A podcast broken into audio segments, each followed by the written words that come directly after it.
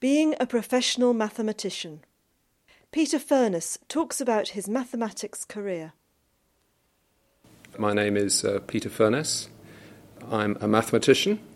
In fact, I have on my business card mathematician, although there's uh, two or three words just underneath the word mathematician that kind of qualify what I do, uh, which say decision analytics, modeling, and data mining. So I'm a mathematician working in the commercial sector and uh, I've been working in the commercial sector for a few decades now, having been an academic mathematician originally, um, having done a PhD and then two years postdoc research as a pure mathematician before moving into industry.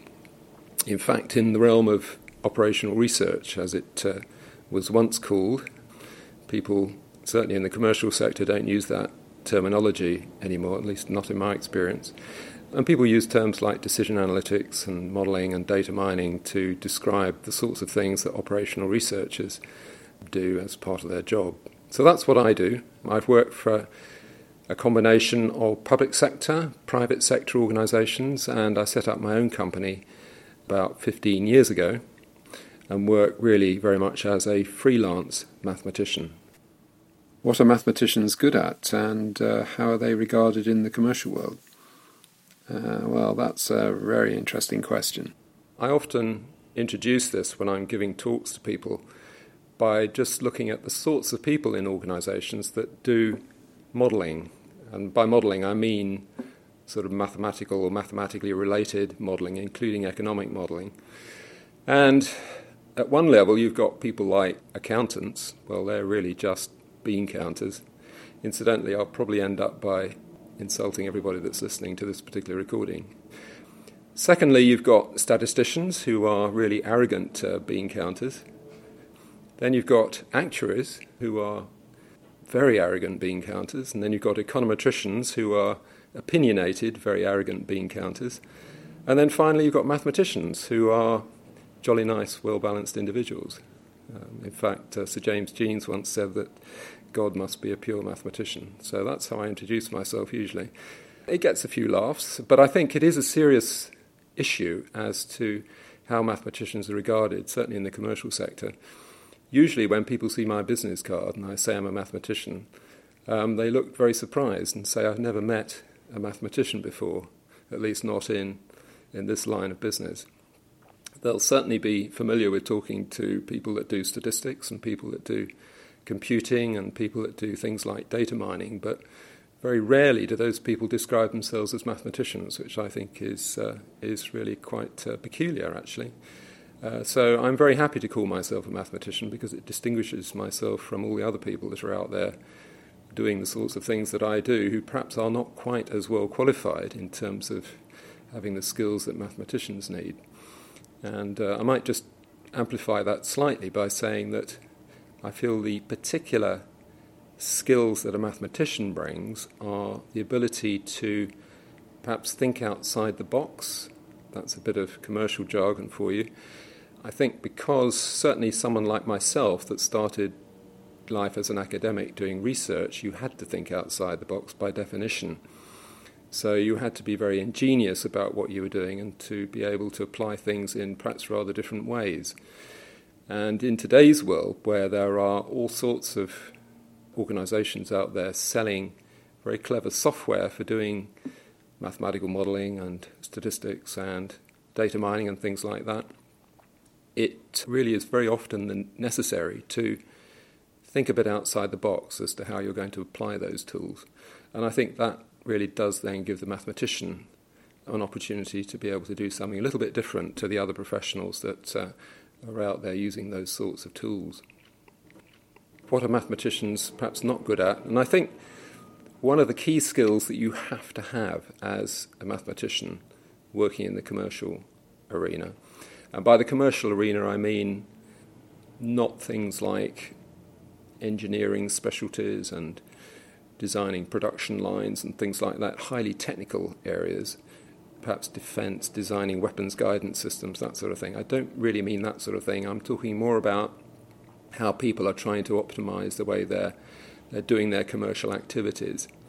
And I think the absolutely key skill that really anybody needs to do anything by way of modelling or data mining or whatever, is the ability to communicate very, very clearly with the people that are either employing them or are funding the work that they're doing or are going to be making the decisions that the work uh, that's being done has to support, if you like, the, the stakeholders, to use a bit of commercial jargon again. Um, and I think that ability to communicate, the perception is perhaps that mathematicians aren't that brilliant at communication. Unlike some other groups who are active in the sort of area that I work in. I mean, if you take, for example, someone that might have done psychology at university and done a lot of quantitative uh, statistical work as part of that, they might very well be a lot more articulate when it comes to face to face communication and things like that. And as a result, might well do better, a mathematician, when it comes to making their way in this kind of activity. And that may not be, you know, the best thing. It may well be the mathematician's got the extra skills that the psychologist won't have, um, but because they're perhaps not so good at communication, that will never really see the light of day. So I think that's uh, probably the only thing I can think of offhand. I mean, generally speaking, I think mathematicians are pretty well rounded individuals, certainly the ones that I come across uh, in the commercial world. Um, but that's to say, there aren't that many of us uh, that I see out there. What supports me in my professional life? Well, there are a number of things actually. I am a member of various organisations like the London Mathematical Society, although I have to say that uh, most of my involvement with the LMS is more out of personal interest rather than professional interest. Perhaps more important is an organisation called the Royal Statistical Society, which does organise seminars and events which are directly pertinent to the sort of work that I do. The Operational Research Society, too, organises seminars from time to time, which perhaps are quite relevant. But I think more importantly for me, at my stage, if you like, which is sort of well on into my professional life, is probably my personal network of contacts that's far and away the most important thing. So if I come up against a particular problem that I can't figure out working for a client, usually there isn't time to do an awful lot of research, so you try and figure it out for yourself first, or look on the web, search for resources there, which of which, of course, there's a ballooning amount now out there. If you can't figure it out yourself, and with a bit of research on the web, then a quick email to one or two of one's sort of contacts in in the same line of business usually is the best way best way forward. Other things which are becoming more important, professional networking sites like LinkedIn certainly are very important now. I think perhaps for perhaps for a younger mathematician, in being able to promote yourself uh, and, and be available for being identified globally. If I was starting out my business now rather than 15 years ago, probably LinkedIn will be the most important channel I would have to find new business. So um, that's going to be an increasingly important way, I think, of making oneself or putting oneself out there um, so that people can see who you are and what sort of skills and uh, you might have and whether they might you might be relevant to the work that they're doing. Other things which I've always found very helpful, certain publications like New Scientist magazine, over the decades has often provided some very useful lines of inquiry for me to follow up and um, take leads from to sort of develop little areas of specialty which um, have served me well in my sort of commercial activity. One of the most recent areas would have been, for example, the whole area of location based targeting, which is um, to do with you know people's sort of digital footprints in space and time, which is becoming increasingly important. It was an article in New Scientist magazine about a decade ago which sparked my interest in that. So I've done quite a bit of research in that area over the years since then. So I think that that's probably it as regards what supports me most. It's really you know personal contacts now, a few publications, a few societies, and so on. Am I a chartered mathematician? I'm not. I never really regarded it as being important for me to have that status. In fact, I don't think it was ever available until relatively recently. Um, that perhaps shows a weakness in my own ability to sort of network in the mathematics community. Um, I always felt that you know having a PhD in mathematics and then an MSc in operational research following on from that were really all the sort of credentials I needed to, to demonstrate my, my sort of degree of learning in mathematics and its application. And really, what matters in the commercial world is um, your ability to communicate that you can solve a client's problem, understand and help solve a client's problem. That's what clients are after, rather than whether you have chartered status after your name. Having said all that, I think perhaps for a younger person, it is going to be important because there are so many different groups of people out there now doing mathematical modelling and data mining and so on who are not mathematicians that I think it would be useful to have that kind of credential to back you up. I mean, there are other organisations out there that offer chartered status in various professions. Statistics is one which, again, I'm not a chartered statistician, but I think for a young person starting out, it would be very good to, to get that kind of chartered status uh, behind you. You know, I think the world of, of analytics, if I can use that term, is still a relatively immature one. That may sound a bit strange, seeing as it's been going full blast for probably the last 70 years or so. But it is expanding rapidly as you know, so-called big data comes on the scene, and more and more people are going to have to get involved in, in dealing with the sort of work that we do.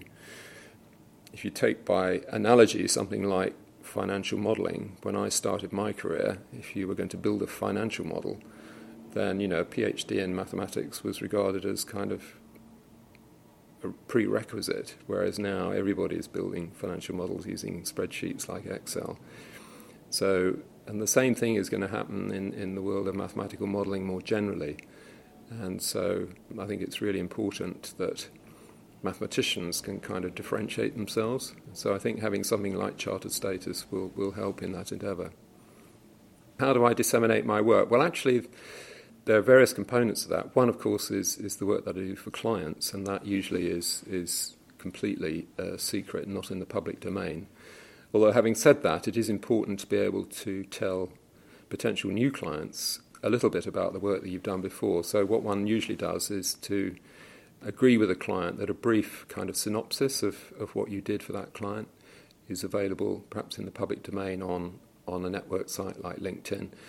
Um, will be a good way of doing that.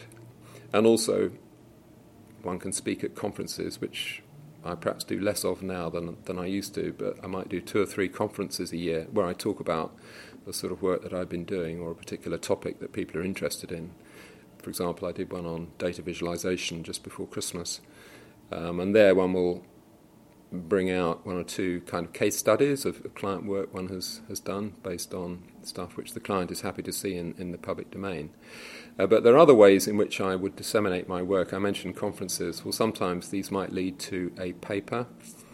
So I've written, uh, I do perhaps two or three papers a year to sort of on particular topics, like I did one on the applications of Monte Carlo simulation last year, and um, I'd done one uh, in previous years on another topic. Um, and that, that's a way of kind of giving a slightly more rigorous view of what one does perhaps without mentioning any, any clients in particular. So, so that's the main way I think that I disseminate my work. It's, it's um, you get your client to agree what you can say about them, and then you talk at conferences and, and publish papers. What are the obstacles that I've had to overcome to become a mathematician? A very interesting question, I think it, it probably needs to be answered looking back over various stages in my career. So, probably the first stage was simply to continue as an academic mathematician, and then the second stage would have been how I was able to re engineer myself to become a mathematician in the commercial sector. So I needed new communication skills and things like that. And it's sort of evolved over the decades. If you'd asked me this back in 1972 when I was trying to get a permanent job in a British university, I would have said the obstacles were that I'd probably picked the wrong subject to specialise in doing a PhD. I don't know whether that's still the case. I suspect uh, there are certain things which are popular in the UK as mathematical topics for, for young researchers and young staff to, to be working on, perhaps at the expense of other disciplines where perhaps they might need to look abroad to, to get their, their work. But I can't say that I've ever had any obstacles to continuing life as a mathematician, certainly in the uh, commercial sector. I think if there are any obstacles, they're ones of one's own creation You know, you have to be very, very flexible uh, when you do what I do. You have to be very self sufficient. Certainly, I, I didn't start life as a, as a particularly good communicator, and I had to learn a lot of skills about how to communicate what I do in non technical terms, which I think have stood me in good stead. Um, and I had to learn those really quite early on. So, you know, perhaps an obstacle to start with, but I think, uh, you know, it's something you just have to overcome in order to survive. Apart from that, I think uh, really I've been very lucky in, in not having anything in my way to stop me doing what I do. Perhaps I might just say one thing because it, it links back to perhaps what I was saying earlier about the other types of prof- professional who are working in this space that I'm in of decision analytics, modeling, and data mining. There are a lot of people out there doing this kind of thing, and I really do feel that mathematicians are uniquely well qualified to, to excel in those areas.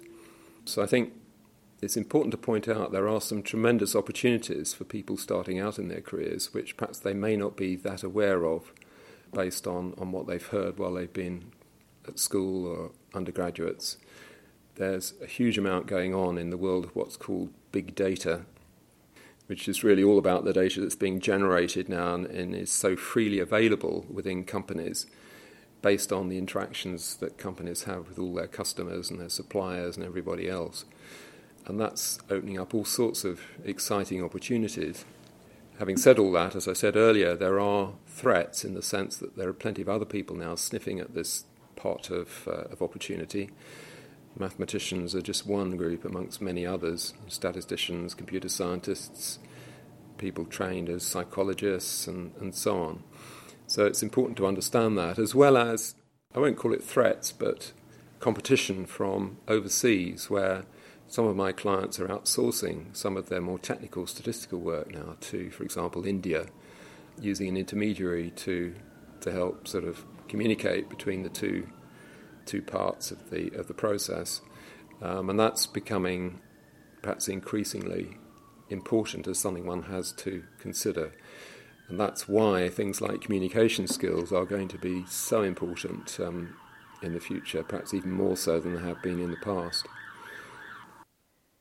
This recording was created for the project Being a Professional Mathematician, supported by the MSOR Network the Institute of Mathematics and its Applications, and the Universities of Greenwich and Birmingham as part of the National HE STEM programme. It is released under a Creative Commons Attribution Non Commercial Share Alike license.